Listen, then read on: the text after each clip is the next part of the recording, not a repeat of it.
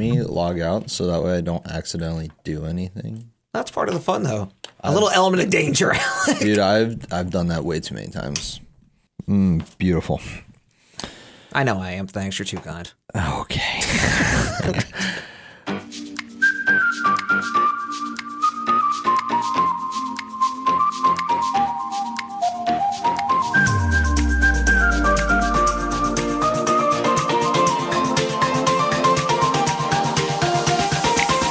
Welcome to Pop Talks, everybody. I am Alec, sitting in with a seasoned radio vet who has been in markets all around the mid Atlantic region, dominating the airwaves that you listen to.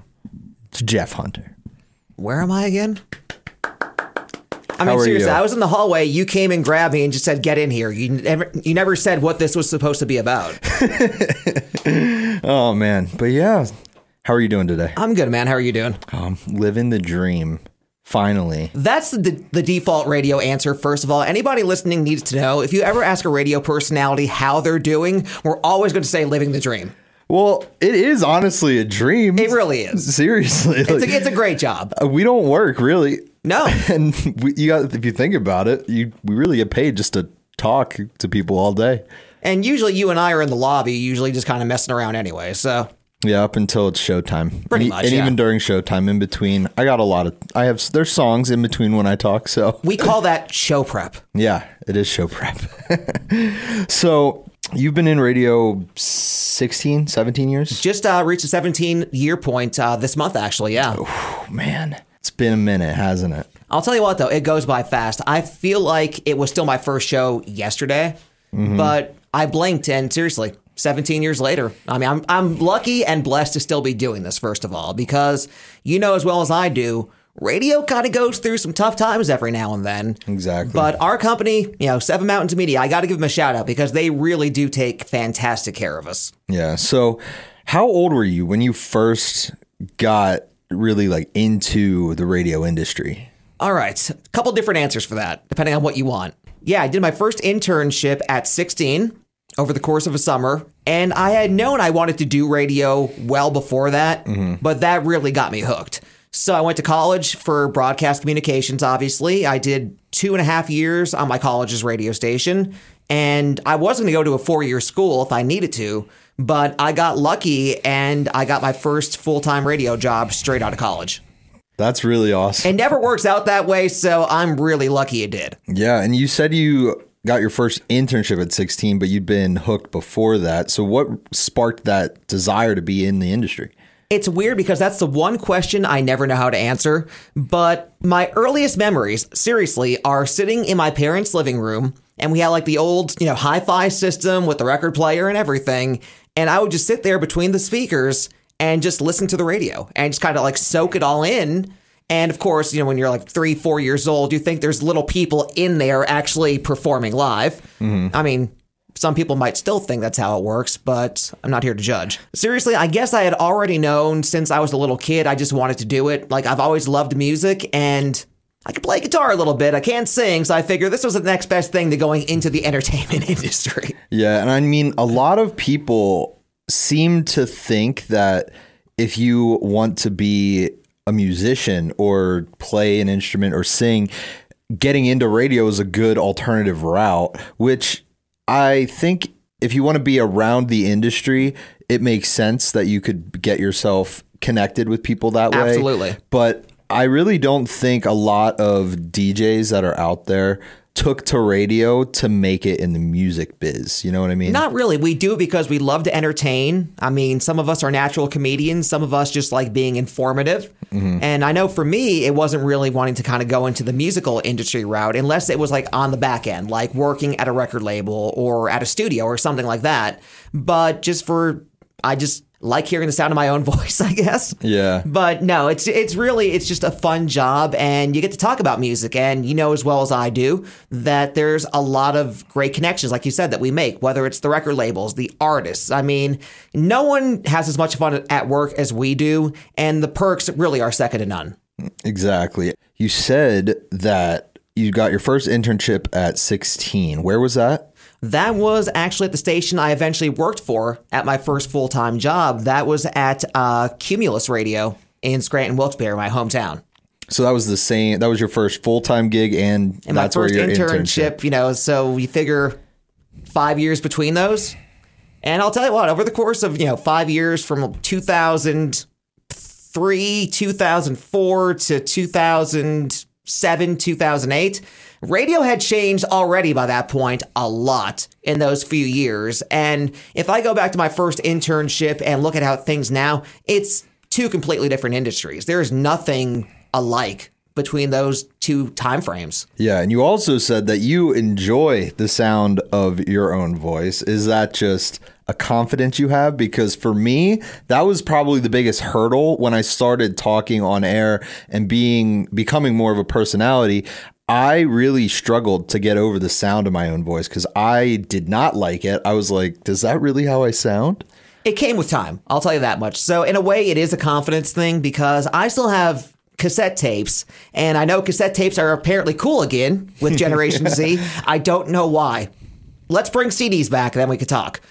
But I still have tapes of my earliest air checks. And for anybody that doesn't know the inside baseball, an air check basically is just you recording your breaks to play back to a program director or whoever to kind of get critiqued on. Yeah, it's essentially a radio personality's resume Exactly. because your paper does not tell people how well you talk. Exactly. And that's kind of important for what we do. yeah. But uh, yeah, like I said, it came with confidence. So if I go back and listen to these early tapes, dude, I have no idea what I was thinking. I was talking really too fast, way too high, like it was nothing like my natural voice. And I had like a southern twang in my voice. I have no idea why. I think it's just emulating what you think a country radio personality would sound like and kind of going with it. But yeah, I was terrible when I first started for the first really year or two until I got a program director in the building who really sat down with me and coached me. And then just over time, it's just, you know, like any other craft, you work at it and you work at it some more. And eventually, you know, you, you kind of get comfortable with everything. Yeah, and that's one of the things about this industry I think that's really changed and in my opinion for the better is that radio voice is kind of gone and dated and a little old. Not a lot of people have that deep, soothing, powerful radio voice anymore and I think a lot of people driving in their cars enjoy listening to just a natural voice that everybody speaks with on an everyday basis. Exactly. And if you want to kind of see what radio used to sound like, uh, go on YouTube and type in California air checks. He was this guy, he would go around the country between the 80s and 90s and just record DJs in the studio. It was like video air checks, essentially. And you hear a lot of people that were talking like this back then. Exactly. And yeah, we don't do that anymore. I mean, I think you'll have some older people that might, that's just how they kind of came up in the industry and that's what they know. And that's fine. I mean, there's definitely a time and a place for that. But yeah, I mean, anybody that you sit down with these days, they're going to tell you just be yourself. Exactly. That's really all that matters. Yeah. So, can you describe in Scranton, Wilkes-Barre area, you're in the studio for your first full-time show. Sweating bullets. Exactly. Sweating bullets. Even here, my first show that I did, I thought it was 120 degrees in this studio right here. I was nervous. I was hot. It was it was tough. It was probably the worst show I have ever done and will ever do in the future of my career as well. Well, and you know, we still see it when clients come in to record commercials. Once that red light on the microphone goes on, a lot of people just freeze up, like they're afraid of it. And I, I was too. You were at one point as well. It's intimidating. It really is, knowing that when that light goes on, you're talking to you know thousands of people at, at once. Yeah, it's it can be very very scary. And it is something that I think working in Tampa part-time as helping out producing, helping out as on-air stuff for just Sunday morning shows or Saturday morning shows, I think that really helped me get to a point where I was a little bit more comfortable, but it still is extremely in- intimidating. I mean, there's still times at this point, 17 years after I first started, I still get intimidated by certain things. I mean, I've just recently started filling in on the morning show on Bigfoot Country, our sister station here in the building, and morning radio is a completely different beast to anything else you will ever do in this industry. And I'm still getting better at it because I don't fill in all that often.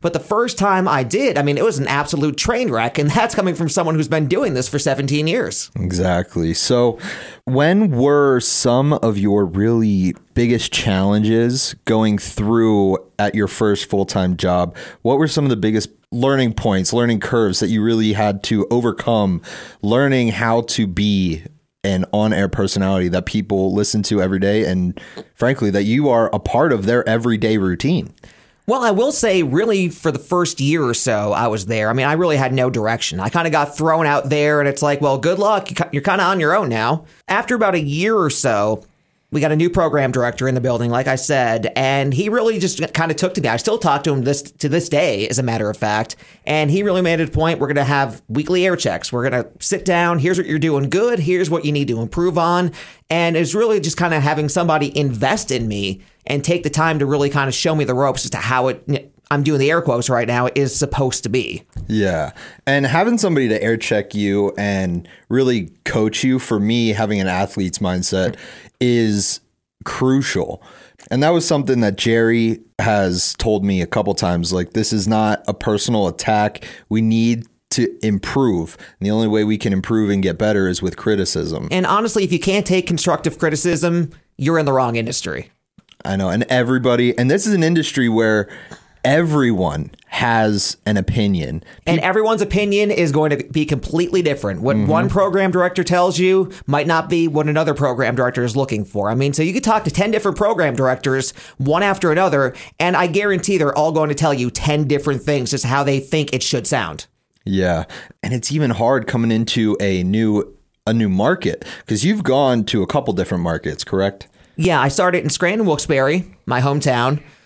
Went to Elmira, New York after that for a very short period of time. Ironically, stations that Seven Mountains Media owns now. Went back to Scranton, Wilkes-Barre for a little bit.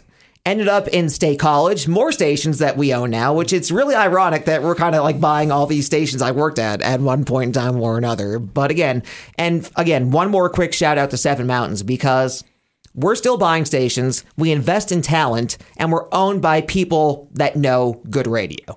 That's yeah. the important thing. Yeah, Kirby is absolutely incredible. And I first met Kirby when I was in State College because that was a Froggy station. I mean, we own it now. I could say it. Big Froggy 101 in mm-hmm. State College. I was there for seven years, 2010 to 2017.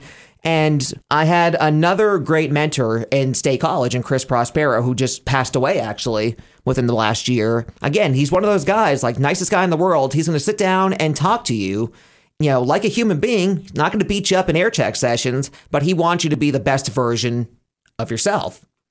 So definitely miss Chris a lot. And just after seven years in state college, I was perfectly happy there. Had a great time my seven years there. At some point, though, you're kind of ready for a change. And I went to Havre Grace, Maryland, the Wilmington, Delaware market uh, for a couple years, WXCY FM.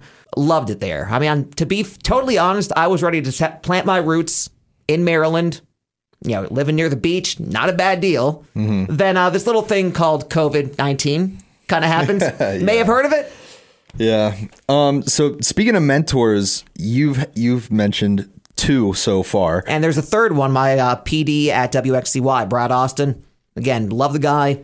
I've had three. I've been lucky in that case to have three great mentors in Mark Lindau, Chris Prospero, Brad Austin. You know, still love them all to this day, and I really credit any success I've had in this business all to, all to those three guys right yeah, there. and the mentors I have in Tampa, Florida, a few of the online friends that I've made that work in other markets across the country and even in this building. I think Shout out Radio Peeps message board by the way. Yeah, Radio Peeps message board is crazy. But like I think I really think mentors in this industry are among the most important people across the board. Absolutely. Mentoring younger talent is one of the key ways I think radio will stay around forever. It's the only way I think it's going to stay around. I mean, because as opposed to you and Jackie, I don't know many people younger than me that really are interested and want to kind of get involved in being in radio. Yeah, it's tough. And I think right now is a very pivotal point. And I think doing podcasts like this is a good way to kind of give people who do listen to radio every day or people who are mildly interested in radio a little peek behind the curtain. And it also gives a deeper connection, I think, between the personality and the people that they listen to on the radio every single day. For sure, because Alec in real life and Alec on the radio, I mean, maybe you can relate to this, is that you're kind of playing a part on the radio. It's still you, but it's definitely an amped up version of yourself. Exactly. You got to turn yourself up a little bit. Like Jeff Hunt and Jeff Hunter are not the same person. They're two completely different personalities. hmm They got the same roots, but one's a little bit more out there. Exactly. Yeah, but you got to do that. It's the only way that you can set yourself apart from the show before you or the show after you in any sense, really. And the first thing I learned about being in radio ever was it's theater of the mind, which it really is. If you can kind of kind of plant a scene or a picture in somebody's head, you're doing your job. if you could pick like a top five things about being a radio personality, what would you say is like the highlight, the the golden medal of being on air every day? I think it's really just the satisfaction knowing that you reached your local community. And again, whether it's, you know, a smaller town or a bigger city, it's it's all the same. You might be talking to more people in one than the other, but it's still the same people with the same feelings that, you know, if they're investing in me by listening to me, I want to give them the best value I can and the best show I can every single day. That's why I love radio so much. It's so local and you are a part of the community, not just as like a community advocate, a community talking head, a community like you're not just a voice in the community. You are the news source in some cases and you are somebody's drive home every day. You're somebody's entertainment at work while they're getting their stuff done. Somebody has a bad day at work, they can turn me on on the way home and hopefully hear something that makes them forget about the bad day or hear songs that make them forget about a rough day at work. Absolutely. And I think it's a benefit too that our listeners know that we are live and local in the community. I mean, I'm sure they know by now there are a ton of syndicated radio shows out there, but you and I, we live in town. I mean, anyone can go to Walmart probably tomorrow and see me walking around. Exactly. So it's not like, you know, we're, and it's certainly one of those things. By all means, if you ever see any of us out in person, come and say hi. Yeah. I mean, we're all friendly people. I mean, I always say I'm a normal person that just happens to have a really unique and cool job. Yeah, we definitely are. And again, same goes for me. Uh, I've already run into a couple people wearing my pop hat, and they're like, "Oh, do you know the afternoon person?" And I'm like, "I am the afternoon person." I'll tell you what, it was really funny, man. When I worked at Froggy in State College, I mean, again, seven years, it's a long time to kind of build up a reputation in a town. Mm-hmm. This is going to sound egotistical, and I apologize, but I really could not go anywhere without at least one person recognizing me. And for me, this is my first full time on air position. So going out and knowing people are listening, or if I'm wearing the pop stuff and they say hello and they mention a part of my show that they just absolutely enjoy, it makes me feel good that I'm doing stuff that people actually enjoy listening to every single day. You're connecting, and that's really what it's all about. When you really break it down, it's about connecting to other people. Exactly. So, at this point in your radio career, what would you say is probably your biggest accomplishment? Now, there's a couple different ones. I will say probably the biggest one was back in 2017, right before I left State College for Maryland. Uh, there's a big convention in Nashville every year called Country Radio Seminar. And it's exactly what it is. You go down, you hang out with the artists, the record labels, you make your connections down there. And they have the Country Air Check Awards every single year at the very end of CRS. And a lot of people go for these nominations. A lot of people try to win these awards. And somehow, I still have no idea how, I got through as a finalist for Small Market Personality of the Year. One of five people across the entire country that got the nomination. And I didn't win, but just to kind of be in that conversation was huge for me. Exactly. It's almost like a like when an athlete gets nominated or is compared to a legend, everyone's like that's that's just a big deal and it's an honor to be in the same breath as some of these really strong personalities, strong athletes in that uh, example. But making connections and meeting a bunch of people at country radio seminar or even just in your everyday career, who would you say are some of the coolest people you met? Coolest people. Uh, are you kind of going by just by name value or just, you know, like they were actually a really cool person to kind of talk to for a couple minutes? Why not both? Uh, probably Keith Urban. You know, Keith Urban's my favorite country artist of all time, and he's as cool as you think he would be. Like, he'll just kind of come hang out backstage, you know, talk to you for 10, 15 minutes until it's time to kind of go get ready for the show. And, you know, the fact, like, he could walk into a room, he's like, hey, Jeff, how you been? Like, wait, like, you know who I am? You remember my name? I'm sure he gets coached up by his record rep before he Oh, goes I'm into any situation like that. But still, I mean, that's still really, Yeah. really cool. And it's not that he just doesn't care. He those people meet so many radio DJs, so many fans every single day. It's it's probably next to impossible. They all blur together after a while. yeah, it's probably so impossible for some of these personalities, fans, and record people to stand out so much that they are 100% remembered by artists all the time. I will say, I will argue though. I think Garth Brooks does have a photographic memory. You could you could bring a topic up to Garth Brooks about like a show he played 35 years ago, and he can kind of rattle off the details like nobody's business. It's it's insane. I, I've heard him do it. I've seen him do it in front of me, and it's really incredible. What would you say without throughout this industry and throughout your entire career, what is your dream job and what are some of your future goals? What are some bigger things that you really want to accomplish? Dream job, it's definitely to still be a program director at a country station. I've been close. I've been an assistant program director, music director, which is kind of like the, the very next step below on the ladder. It's one step below. In a bigger market, ideally, somewhere warm, because even though I'm a Pennsylvania boy, born and raised, the winters are kind of getting to be a little too much for me at this point. Yeah, this past winter was a little brutal coming bit. coming back to Pennsylvania from Florida. It was a little rough. Well, when I lived in Maryland for the three and a half years I was there, I didn't see snow once. That's odd. I mean, it still got cold, but it might be because I lived right on the Chesapeake Bay. I think that made me kind of tempered things a little bit from turning to snow. Mm, yeah, maybe. But yeah, going going down to Florida in October, right as it started to get cold up here, and being there all through through the entire year, incredibly hot. I think the coldest day was maybe 60 degrees. That that sounds amazing to me. it was I didn't I was not a huge fan of it, but I don't know. I grow playing hockey my whole life. I I like the cold. I don't mind it. So The cold never bothered you, anyways. What you're saying? exactly, call me uh, what's her name? Princess Elsa. Elsa, yeah. Yeah. Queen Elsa, whatever.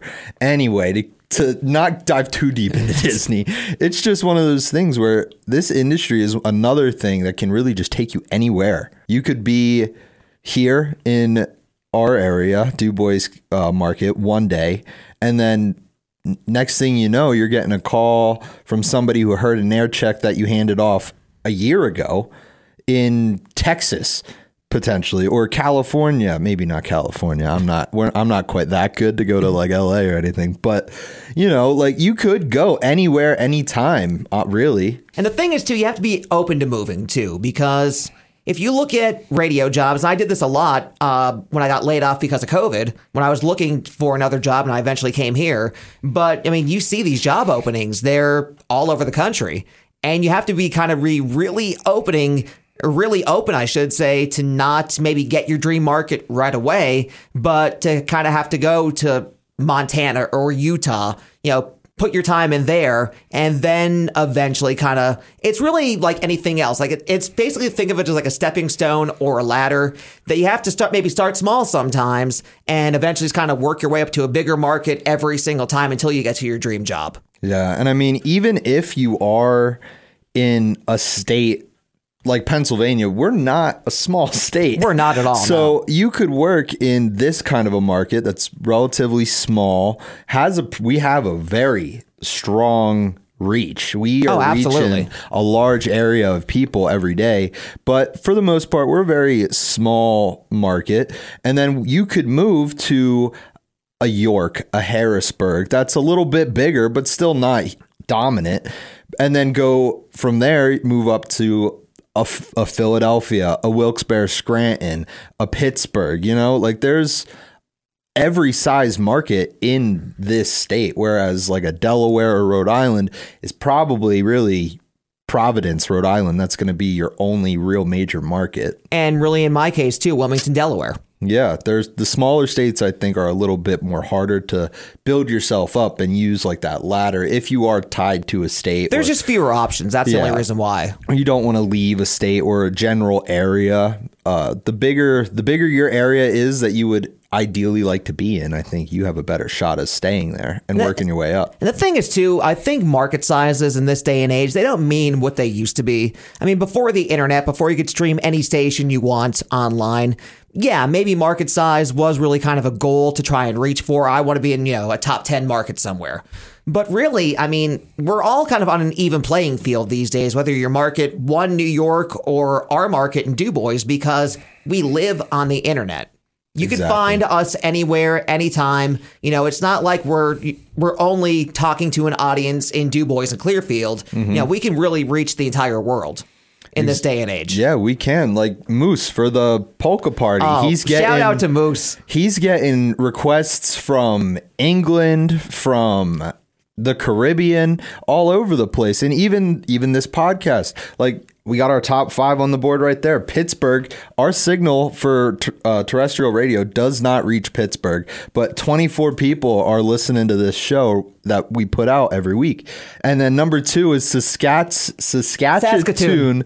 in Saskatchewan, Saskatoon, Saskatchewan, Canada is our number two spot. Never been to Canada, but I definitely want to go and visit one day. I don't. Now that I know we got fans out there, maybe we got to go say hi. We may have to. Will, I know. Will the company fund that? Do you think? I don't know. We can ask. Might be worth asking. it might be. So going to all these different markets, and in my interview, Kirby asked me, "Would you ever take a radio station's name, such as Jeff Hunter?" In reference to you being on Bigfoot, and Harry Mann is on Bigfoot. Obviously, his name is not Harry Mann. No. Um, Julie Squatch is another one. Uh, so you've gone to, from Froggies to Bigfoots. What are some of your favorite radio names that you've had? I was Hopper for seven years at Froggy and State College. And again, like the, the Froggy thing is you have to live the lifestyle. And I mean, at first, I was definitely not really comfortable with being Hopper. And I would tell people, it's like, oh, just call me Jeff. But it's one of those things you really have to kind of buy into it. You know, the listeners are in on the gag. They know Hopper's not my real name. They know, I mean, Jeff Hunter's a play on my real name. Mm-hmm. But yeah, they knew my name wasn't Hopper. So yeah, Yeah. It, it's I don't want to say it's corny, but it's definitely one of those things that you have to kind of get comfortable with. It's a, it's a sign of being confident and being comfortable in your own skin to do that. Now, I'm a 38 year old guy, and I was Hopper on the radio for seven years. I mean, you do the math. yeah. And with Froggy, especially, I think it's more of a traditional thing. exactly, it's heritage, and the Froggy name carries a lot of weight, Mm-hmm. not only in the country radio industry, but in the radio industry in general. and even in media, just Absolutely. across the board. Froggy, anybody who's seen The Office knows what Froggy 101 Absolutely. is. And the owner of Seven Mountains Media, Kirby, Kirby, Kristin Cantrell, Chris- and then and her father, Kirby Kirby.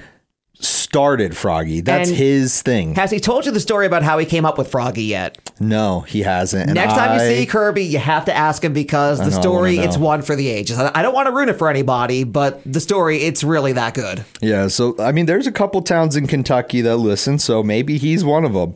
So Kirby, if you're listening, We love you. You're incredible. You have told me.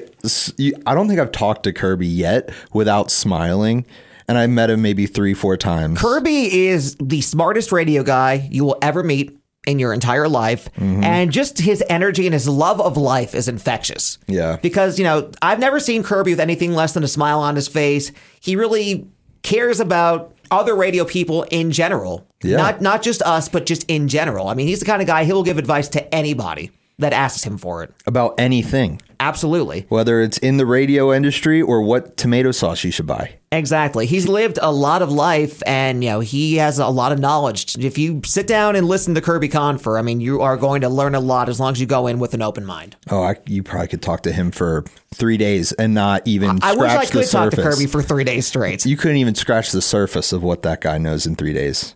It's it's it's very impressive, and it's really cool that we get to work for him alongside of him and ha- have an open forum of communications with them down in Kentucky whenever we would need something or if we just need help.